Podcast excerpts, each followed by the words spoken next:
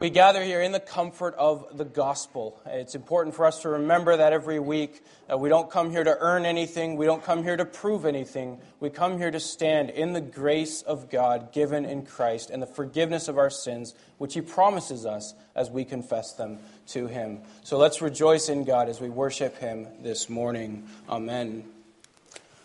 Let's now turn to the Word of God our scripture reading this morning comes from two places in the New Testament. First, Romans chapter 13.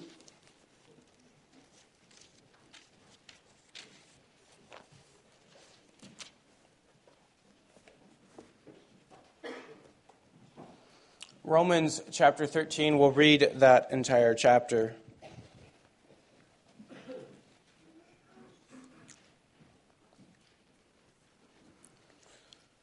Let every person be subject to the governing authorities. For there is no authority except from God, and those that exist have been instituted by God. Therefore, whoever resists the authorities resists what God has appointed, and those who resist will incur judgment. For rulers are not a terror to good conduct, but to bad. Would you have no fear of the one who is in authority? Then do what is good, and you will receive his approval for he is God's servant for your good.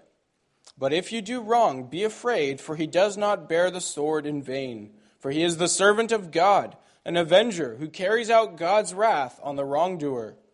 Therefore, one must be in subjection, not only to avoid God's wrath, but also for the sake of conscience. For because of this, you also pay taxes, for the authorities are ministers of God, attending to this very thing.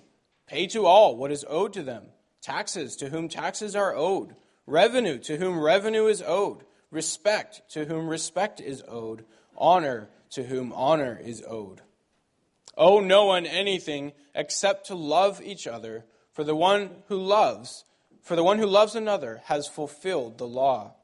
For the commandments, you shall not commit adultery, you shall not murder, you shall not steal, you shall not covet, and any other commandment are summed up in this word you shall love your neighbor as yourself.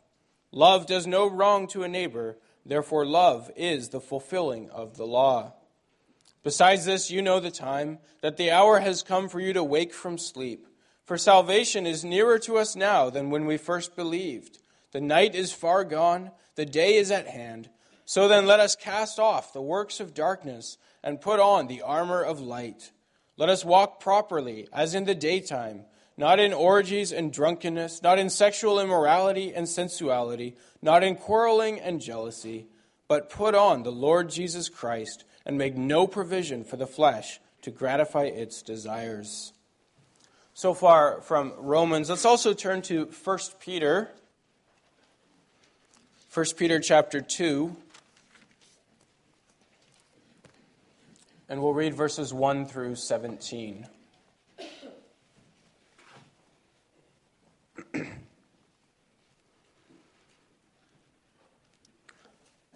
So put away all malice and all deceit and hypocrisy and envy and all slander. Like newborn infants, long for the pure spiritual milk, that by it you may grow up into salvation, if indeed you have tasted that the Lord is good. As you come to him, a living stone rejected by men, but in the sight of God chosen and precious, you yourselves, like living stones, are being built up as a spiritual house to be a holy priesthood to offer spiritual sacrifices acceptable to God through Jesus Christ. For it stands in Scripture Behold, I am laying in Zion a stone, a cornerstone chosen and precious, and whoever believes in him will not be put to shame. So the honor is for you who believe. But for those who do not believe, the stone that the builders rejected has become the cornerstone, and a stone of stumbling, and a rock of offense. They stumble because they disobey the word as they were destined to do. But you are a chosen race, a royal priesthood, a holy nation, a people for his own possession, that you may proclaim the excellencies of him who called you out of darkness into his marvelous light. Once you were not a people, but now you are God's people. Once you had not received mercy, but now you have received mercy. Beloved, I urge you, as sojourners and exiles, to abstain from the passions of the flesh which wage war against your soul. Keep your conduct among the Gentiles honorable, so that when they speak against you as evildoers, they may see your good deeds and glorify God on the day of visitation. Be subject, for the Lord's sake, to every human institution, whether it be to the emperor as supreme, or to governors as sent by him, to punish those who do evil and to praise those who do good. For this is the will of God, that by doing good, you should put to silence the ignorance of foolish people. Live as people who are free, not using your freedom as a cover up for evil, but living as servants of God. Honor everyone, love the brotherhood, fear God, honor the emperor. So far, the word of God. As we reflect on what we've read, let's sing together. Which we want to give our attention this morning is 1 Peter chapter 2, the verses 11 through 17. It's just a few verses. Let's read those verses again so they may be uh, fresh and clear on our minds. 1 Peter 2, verses 11 through 17.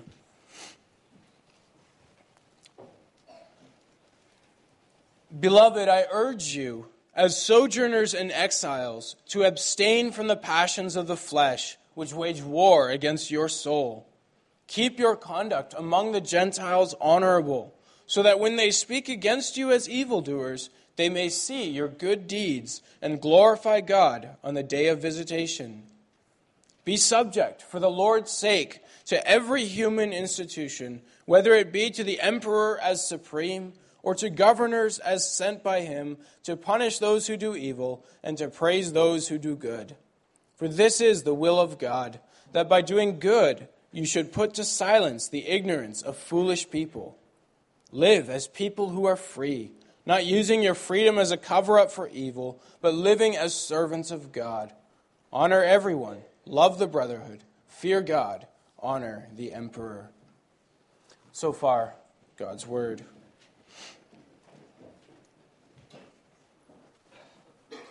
Brothers and sisters in our Lord Jesus Christ.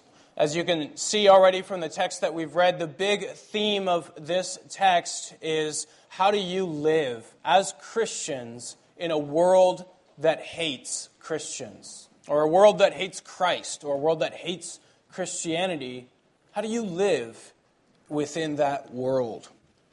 Now, many of us will have heard uh, the statement that we are to be in the world, but not of the world. That's a biblical phrase that comes from the Lord Jesus' prayer in John 17. Uh, and it captures a truth about Christians that although we do live in this world in every way, uh, you and I, most of us anyway, are citizens of Canada. Uh, we are in this world uh, very much. Uh, we live in Canadian culture and it rubs off on us. We are Canadians through and through. Uh, we, we're busy with many of the same activities as our neighbors. And yet, on another level, we are fundamentally not of this world. We do not belong to this world. Our values, our priorities, our, many of our activities are determined by the kingdom of Christ and not by the culture around us. So we're in the world, but not of the world. Well, in this text in 1 Peter 2, then, Peter explains and unpacks this idea in more detail. What does it mean to be in this world uh, and, and, yet at the same time not of it? Uh, what, what does that look like in our context as well? Now, we shouldn't forget to whom Peter is writing. Uh, we've been reminded of this throughout, but we should remember it in every passage. He's writing to persecuted and scattered Christians who are facing increasing hostility from the world around them, both from their fellow Jews. Uh, who saw them as, as an evil sect, and from the broader Greek culture, which hated both the Jews and any uh, cult or sect that might have come out of the Jews. So they were hated on both fronts. Many of them had already lost their homes and their jobs. Many had been expelled from the trade guilds. Uh, when you worked uh, in any of the trades, you belonged to a trade guild, and it had its own god and its own uh, form of worship with, in which you were required to take part.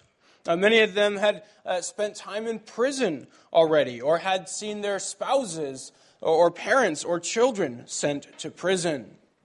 Uh, we saw in our first sermon already in Peter how many of them would have been scattered from Antioch, having been scattered by none other than the Apostle Paul, a religious zealot Jew, uh, zealous Jew who was persecuting uh, those who uh, belonged to what he regarded as the Christian sect. Uh, so many of them had already been scattered from their hometown.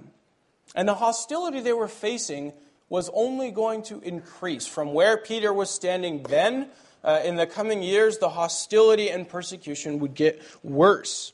Uh, Christianity at the time that Peter was writing, Christianity was not yet illegal, uh, but it was viewed with great suspicion. Uh, and in a few short years, it would become outright illegal. Uh, the first of several official waves of persecution was just about to hit these Christians. And so, with that context in mind, the question that many of them had to wrestle with was how do we live in the world around us? How do we relate to this culture around us? And that's the question we want to think about as well. And to answer that, we're going to work through it in three simple points. Uh, first, we want to look at our identity. That's who are we?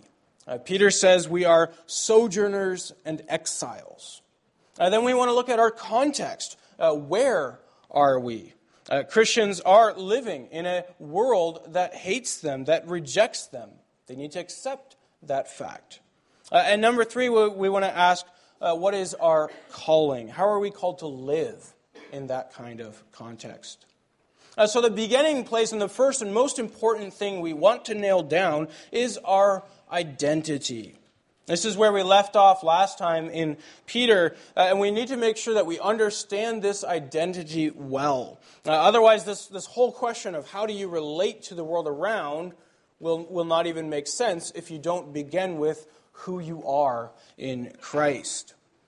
Uh, if you remember, the big idea that we saw last time was that just as Jesus was a stone uh, prophesied by God, the stone who would be rejected by the builders, but chosen and precious by God.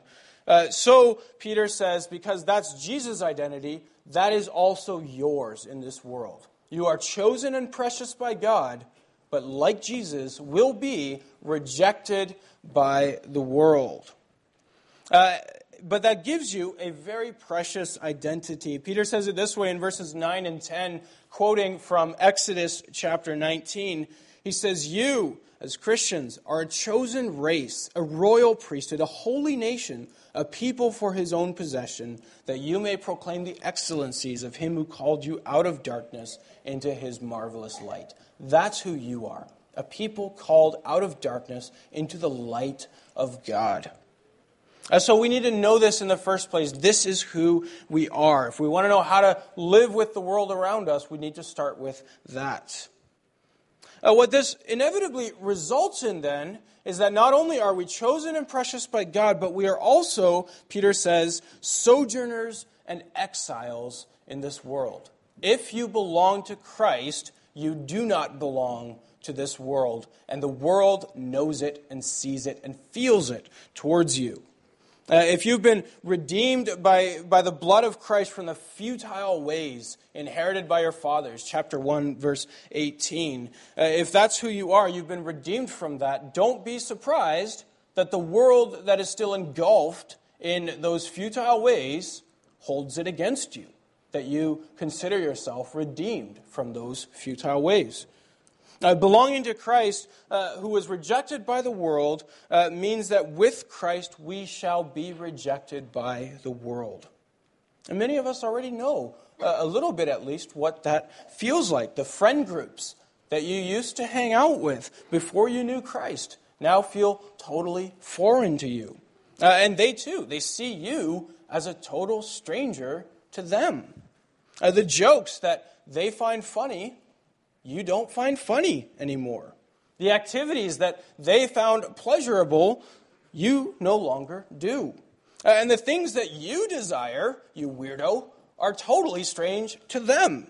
Uh, the things that you want, they detest. The holiness of God that you long for, they think as silly. Uh, you now know yourself as an heir of the grace of God, redeemed by the blood of Christ, looking ahead to an eternity with God. To you, that is the sweetest treasure. To them, that is absolute bunk. Uh, you're a stranger. You're a weirdo in this world. Uh, and so ultimately, we find ourselves rejected by the culture around us. Uh, we will be regarded uh, with some degree of suspicion and even ostracism. We may even be regarded as dangerous and evil. Uh, notice that uh, Peter in verse 12 uh, talks about not, uh, not if, but when they speak against you as evildoers. Because to some degree or another, they will speak against you as evildoers. They will call you evildoers. Uh, now, in Peter's day, again, this was still before Christianity was officially outlawed, uh, before the official ways of persecution, Christians were regarded as evil people, as dangerous people. Now, this is often how it goes. Uh, a group is regarded as evil and dangerous before they are officially made uh, illegal.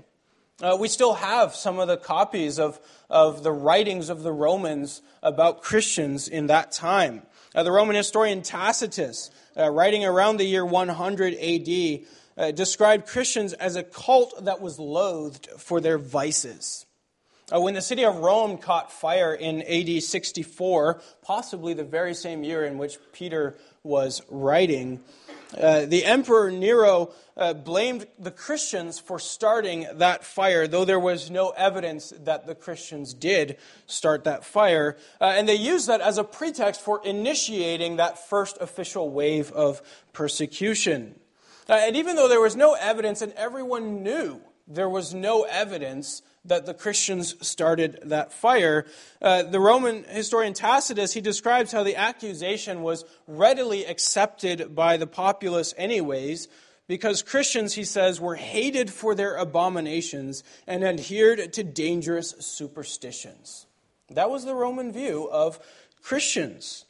Uh, yet another historian, Suetonius, expressed his own approval of this persecution of the Christians, uh, even though he himself admits that there was no evidence to support the idea that Christians actually started the fire. Uh, but he says they were killed not so much on the count of arson as for hatred of the human race. Uh, Christians were regarded as, hate, as hating the human race. He, he describes them as well as a cult that adhered to a new and an ill intended superstition. So they were regarded as dangerous, as suspicious people. Uh, Christians were accused of all sorts of different things. Uh, some of them were just deliberate misconstruals of what Christians uh, were doing. For example, they were accused of being cannibals because of the wording of the Lord's Supper this is my body, this is my blood. Uh, take it, eat it, drink it.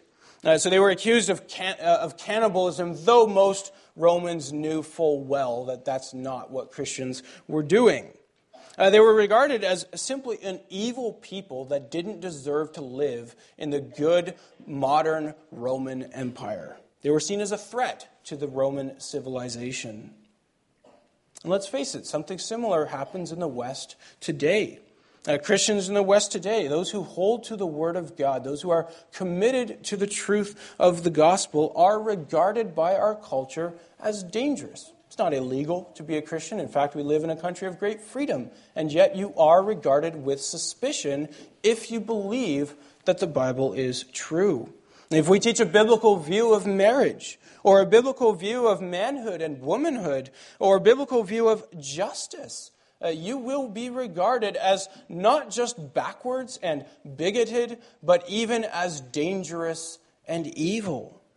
Uh, just a few years ago, the Huffington Post ran an article by a neuroscientist who argued that religious fundamentalism could be treated as a mental disorder.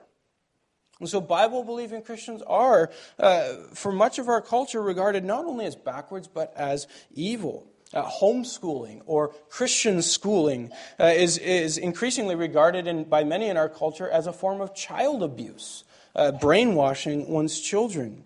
We're regarded as dangerous. We even hear it uh, from time to time. If you look at the protests uh, that take place in, in different circumstances, you hear it. Get out of our city. Get out of our country.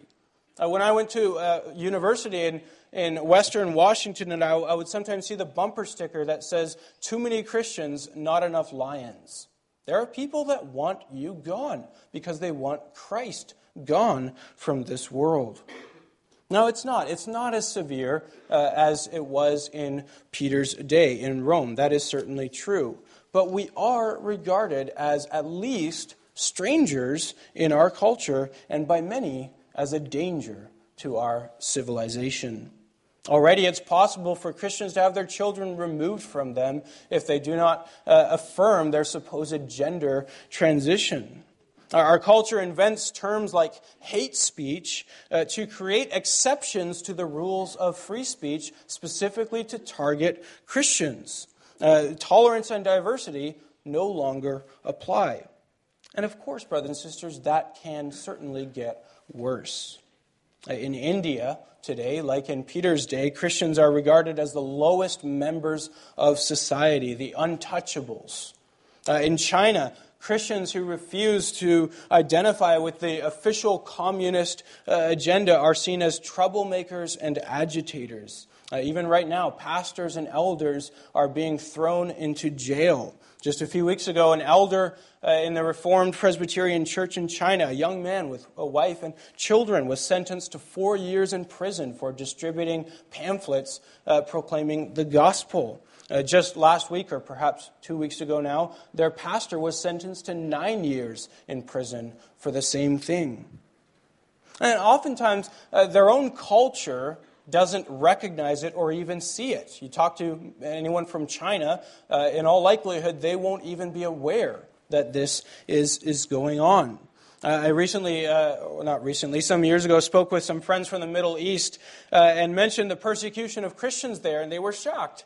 Uh, they didn't know that Christians were persecuted there, and they didn't believe me that Christians are persecuted in the Middle East. Uh, and, and, as we talked about, I asked, well, what if they try to evangelize and say, oh, okay, well, yeah, in that case, yeah, then they've kind of got it coming for them. And so their own culture will often fail to see what's going on. Uh, look at the crowds recently gathered in Pakistan for the hanging of Asia Bibi, uh, who, by all accounts, was falsely accused of, of uh, cursing the Prophet Muhammad. They knew it's false. It doesn't matter that it's false. They are ready to believe an accusation against one whom they already detest. And that's the issue that Peter's facing as well. The populace is ready to believe an accusation because they already detest the people. Well, brothers and sisters, we, we need to recognize this. We are sojourners and exiles. We need to get used to that. Uh, we stand out as odd in this culture. And this culture is not our home. Our lasting home is not here. Uh, even though, yes, one day we will inherit the earth, as Christ has said.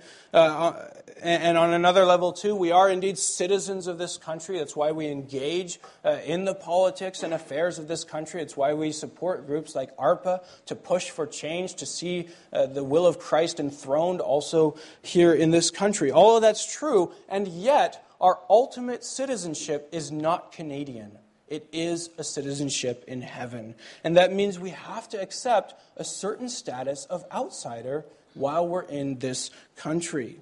Uh, your calling in this culture, in this time, is to be a citizen of Christ's kingdom before anything else. And we said it over and over in our series in Colossians. As Christians, we live kingdom down not culture up. We take and enthrone the values and priorities of Christ's kingdom and live them out as that is our primary identity. And as a result, you will be spoken evil of. And so then the big question is how are we as Christians to respond to that uh, speaking, to the culture speaking evil of us, or even worse, even persecuting? Well, Peter's answer in verses 11 and 12 is not insult them right back, or fight them back, or punch them twice as hard as they punch you, though that is our first instinct. Instead, it is strive with all your might to do good among this culture. I recently heard a talk on the uh, possibility uh, and increasing likelihood of the church facing persecution, and the speaker was asking the question would we be ready? Would we be ready to face persecution? And the speaker's conclusion was no, we would not. Uh, and his focus wasn't primarily there on would we be. Uh, uh, his focus, excuse me, was primarily on would we be able to endure, to, to hold to the faith, to stay Christian if we were persecuted, and, and he felt that we probably, most of us, would not endure. Uh, well, that may be the case, although we are stubborn people, so we have that going for us.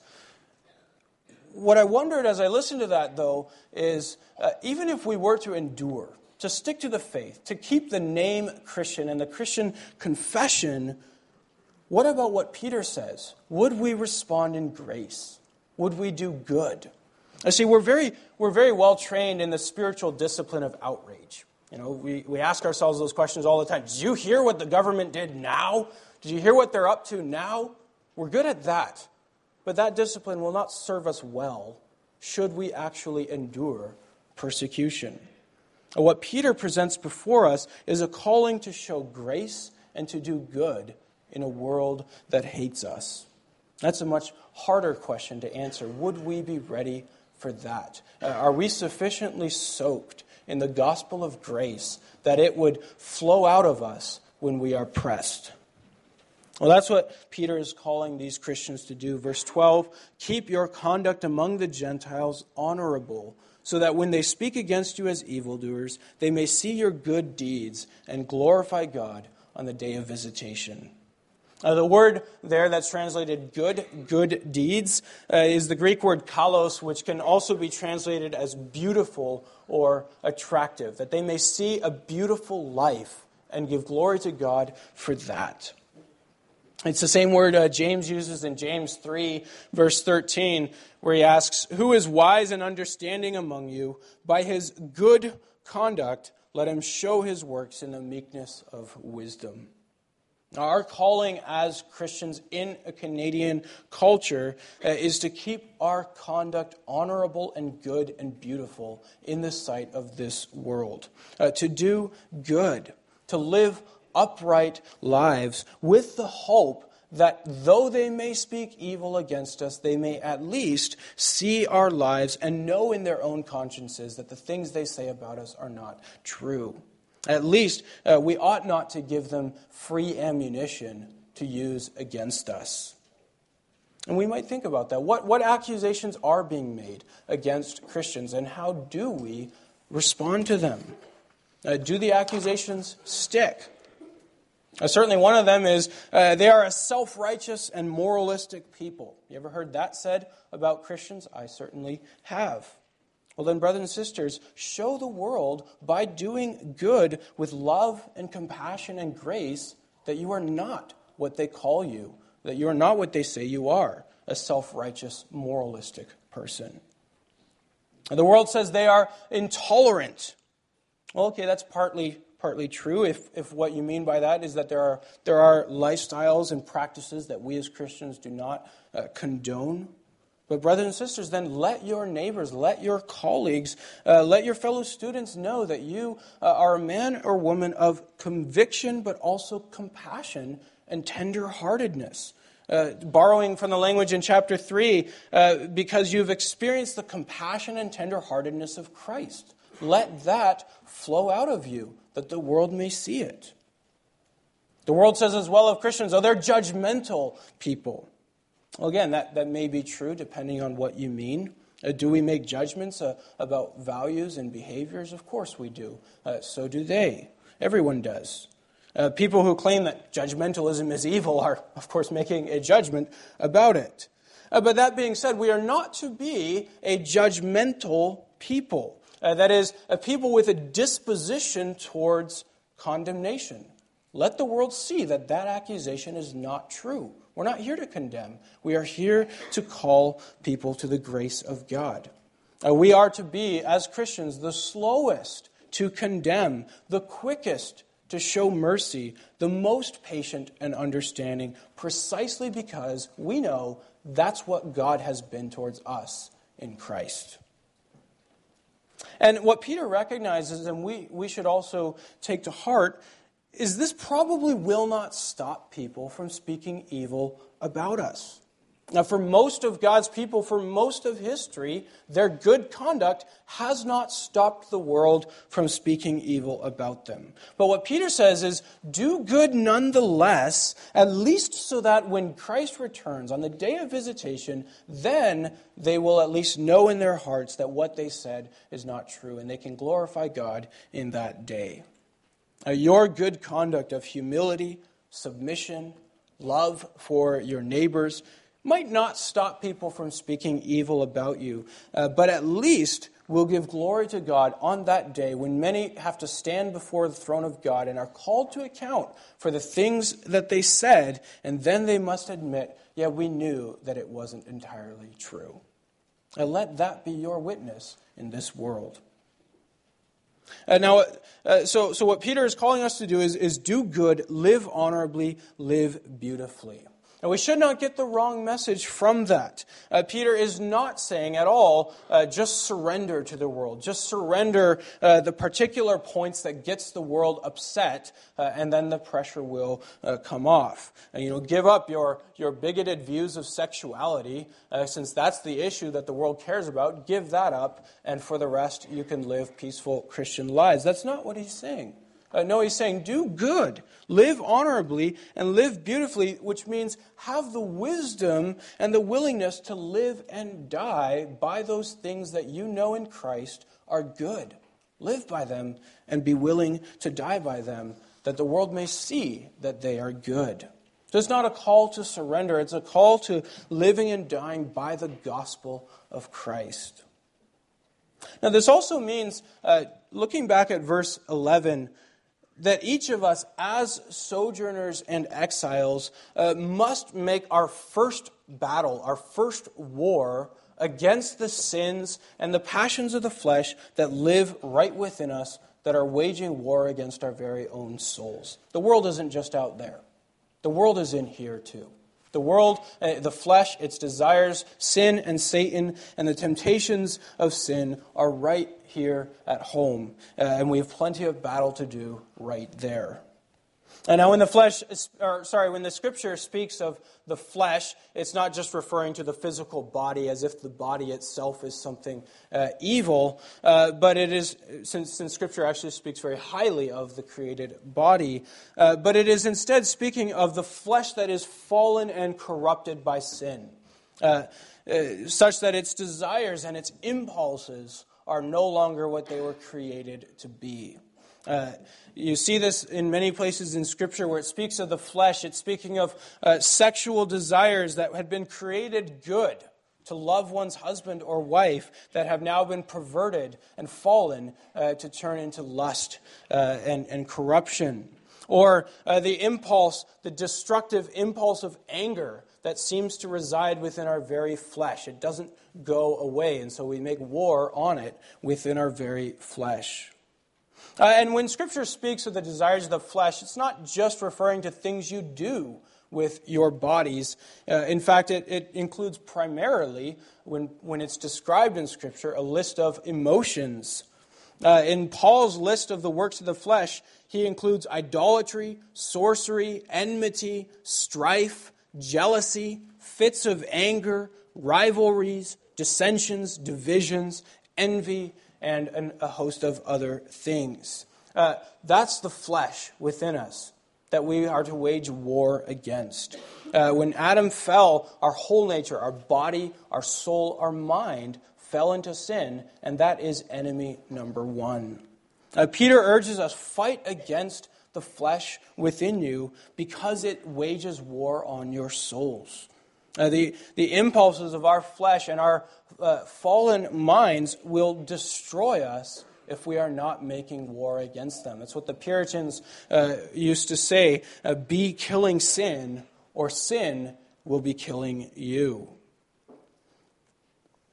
Uh, now, before we close, I do want to deal very briefly with verses 13 to 17. Uh, one could devote easily an entire sermon to that, uh, but I chose not to do it because it's a fairly simple point that Peter makes in those verses. Uh, the first accusation that was lodged against Christians uh, in Peter's day and continues to be the primary accusation lodged against Christians throughout the world today is that they are insubordinate, that they are rebellious people, insubordinate to their government. Now, this has often been the case in history. The same was said in the days of the Reformation, that the reformers were being insubordinate to the governing authorities. They were uh, rebels and revolutionaries, and unfortunately, many uh, Christians in that day who shared a part in the Reformation proved that accusation to be true as they engaged in rebellions and revolutions. So Christians are often accused of being insubordinate. Uh, and here, Peter uh, makes it very practical. What does it mean to live upright, honorable, good lives in this world so that they may see your good deeds and give glory to God? He begins with submission submission to the government. Now, verse 13, he says, Be subject for the Lord's sake to every human institution whether to the emperor as supreme or to governors as sent by him to punish those who do evil and to praise those who do good. For this is the will of God, that by doing good you should put to silence the ignorance of foolish people. Now, brothers and sisters, I know that you know this, uh, but we also need to hear it. Uh, and the world needs to know that we believe it, uh, that we as Christians are called to be obedient and compliant with our government. Good citizens in every respect, except, of course, those extremely rare instances in which the government calls us to disobey Christ. And they are rare instances. They really are. Uh, so Peter says, uh, living honorable and upright lives begins with demonstrating to the authorities who are placed by God over us that we desire to obey them and to honor them, to do good for them, and that we also pray for them. Now, most of us uh, still feel like we're a long ways from persecution, but I hope I've reminded you it can come quickly uh, and, and surprisingly easily. And, brothers and sisters, that's not, not something we want.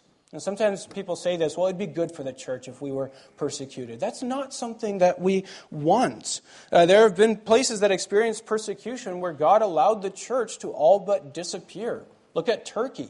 Uh, where most of the churches to whom Paul wrote uh, once were. How many Christians are left there? Uh, look at Belgium, the church, uh, the, the region from which comes the Belgic Confession, one of our precious documents. Uh, how few Reformed churches are left there. Uh, we should not be a foolish people that wants persecution, that thinks that somehow this will do us good. Uh, rather, we should be praying to God to spare us from that and doing whatever is in our power to show the government that, that we are not the people they accuse us of being. Uh, we should do everything in our power to cultivate good relationships with our local government, uh, to show them that we believe in submitting to the authorities, even if they are authorities with whom we disagree, even if it's a ruling party that we didn't vote for. Uh, that may not be a popular message to Christians today, but imagine what that message was like for Christians in Peter's day where Christians were literally being lit up as torches, living torches, to light Nero's dinner parties. Uh, how hard would it have been for them to hear that message that you are called to submit to a government and that, as Peter says, that government is there to do good? It's there to do good, and that's still its primary task. Uh, and Peter's not saying this from an ivory tower, safe from persecution. Within a few years, he himself would be crucified by the Roman government. Uh, and yet, he still says, in general, most of the time, the government is busy punishing evildoers and promoting good. And that's the truth. A common grace is such that even unbelieving and evil regimes are still primarily occupied with fighting crime, with enforcing uh, the law, with promoting peace and prosperity. You find that in even the darkest regimes. Now, if Peter could say that about Nero's regime, surely we can say the same about our government here in Canada. And we can show them that we are a peace loving people uh, and, and model citizens who contribute to the good of society. Now, Peter gives several applications pay your taxes, for example, pray for your governors, live upright lives, uh, and even go above and beyond to serve and bless your community. That's the calling that we have. Uh, last year, or perhaps a couple of years ago, there was a riot in Hamilton uh, when anarchist mobs took to smashing streets and windows uh, going down uh, the neighborhood in Locke Street. And one of our sister churches there opened the door uh, to the police officers and to the community to host uh, community events to try and rebuild their community, to do good to those who had suffered loss in that riot. And the government there in Hamilton is, is far from a sympathetic government uh, for, for conservative Christians. But I bet, I bet that government's a little bit more sympathetic now because they've seen the love and generosity of the church. That's the kind of thing that Peter is talking about. If we're going to be spoken evil of by this world, let it at least be unjustly so. Let it not be something we deserve. And then finally, I know I'm over time, but uh, just bear with me for a moment. I love how Peter expresses the last couple verses of uh, our text. Uh, the relationship of submission to, a, to an unjust government is a complex relationship. It's a difficult relationship. Uh, and so Peter assures us uh, in the last verses of our text we're not slaves to anyone. Though we're called to submission, we're not called as slaves. He says, live as people who are free we're free. We're not bound by the way of life that's enshrined in our culture on the one end, uh, uh, on one end of the political spectrum, or on the other. We are a free people. We're not ruled by the opinions and decrees of men. We're not enslaved to human traditions. No, Peter says, live as people who are free, but do not use your freedom as a cover up for doing evil, but rather live as servants of God. That's the big idea here. Uh, we're free. We're the most free people on planet Earth because we belong to Christ. But that freedom should not be used as an excuse to do what the government prohibits, uh, to do evil. It should not be an excuse for disobedience. Uh, God has placed these people over us, so we submit to them as a people who are free. Uh, it's, it's only a free people who can go above and beyond in the service of love. Uh, the, reform, uh, the reformer Martin Luther expressed it this way. Uh, he said, A Christian is a perfectly free Lord of all and subject to none. And a Christian is a perfectly dutiful servant of all, subject to all. So Peter says, Live as a people who are free. And then he finishes with these words Honor everyone. Love the brotherhood. Fear God. Honor the emperor. That is the rule of life for us Christians. It's a verse to memorize and a, and a verse to live by. That's what Christian freedom looks like. Uh, one of the distinctive marks of Christians ought to be a deep, heartfelt love for every person, uh, for the image of God in every human being. That's what he says honor everyone. Uh, everyone who comes in contact with you should be able to sense that you, as a Christian, honor them and see the image of God in them, even though you might disagree with them on a thousand other things. Uh, your respect for them is not based on their opinions, it's based on the image in which they are created. And, and that honor and love begins in the church, Peter says. You notice that he says, honor everyone, love the brotherhood. I don't want to over, overplay that distinction. Of course, we're called to love the world, but his point is love begins right here in the church. If you can't love your brothers in the church with whom you're going to spend eternity, uh, with whom Christ has made you family, how could you ever love the world? And so love begins here in the church. So, brothers and sisters, do honor everyone, love the brotherhood, overcome evil with good, and fear God as a people who are free, Fear God above everyone else. Amen.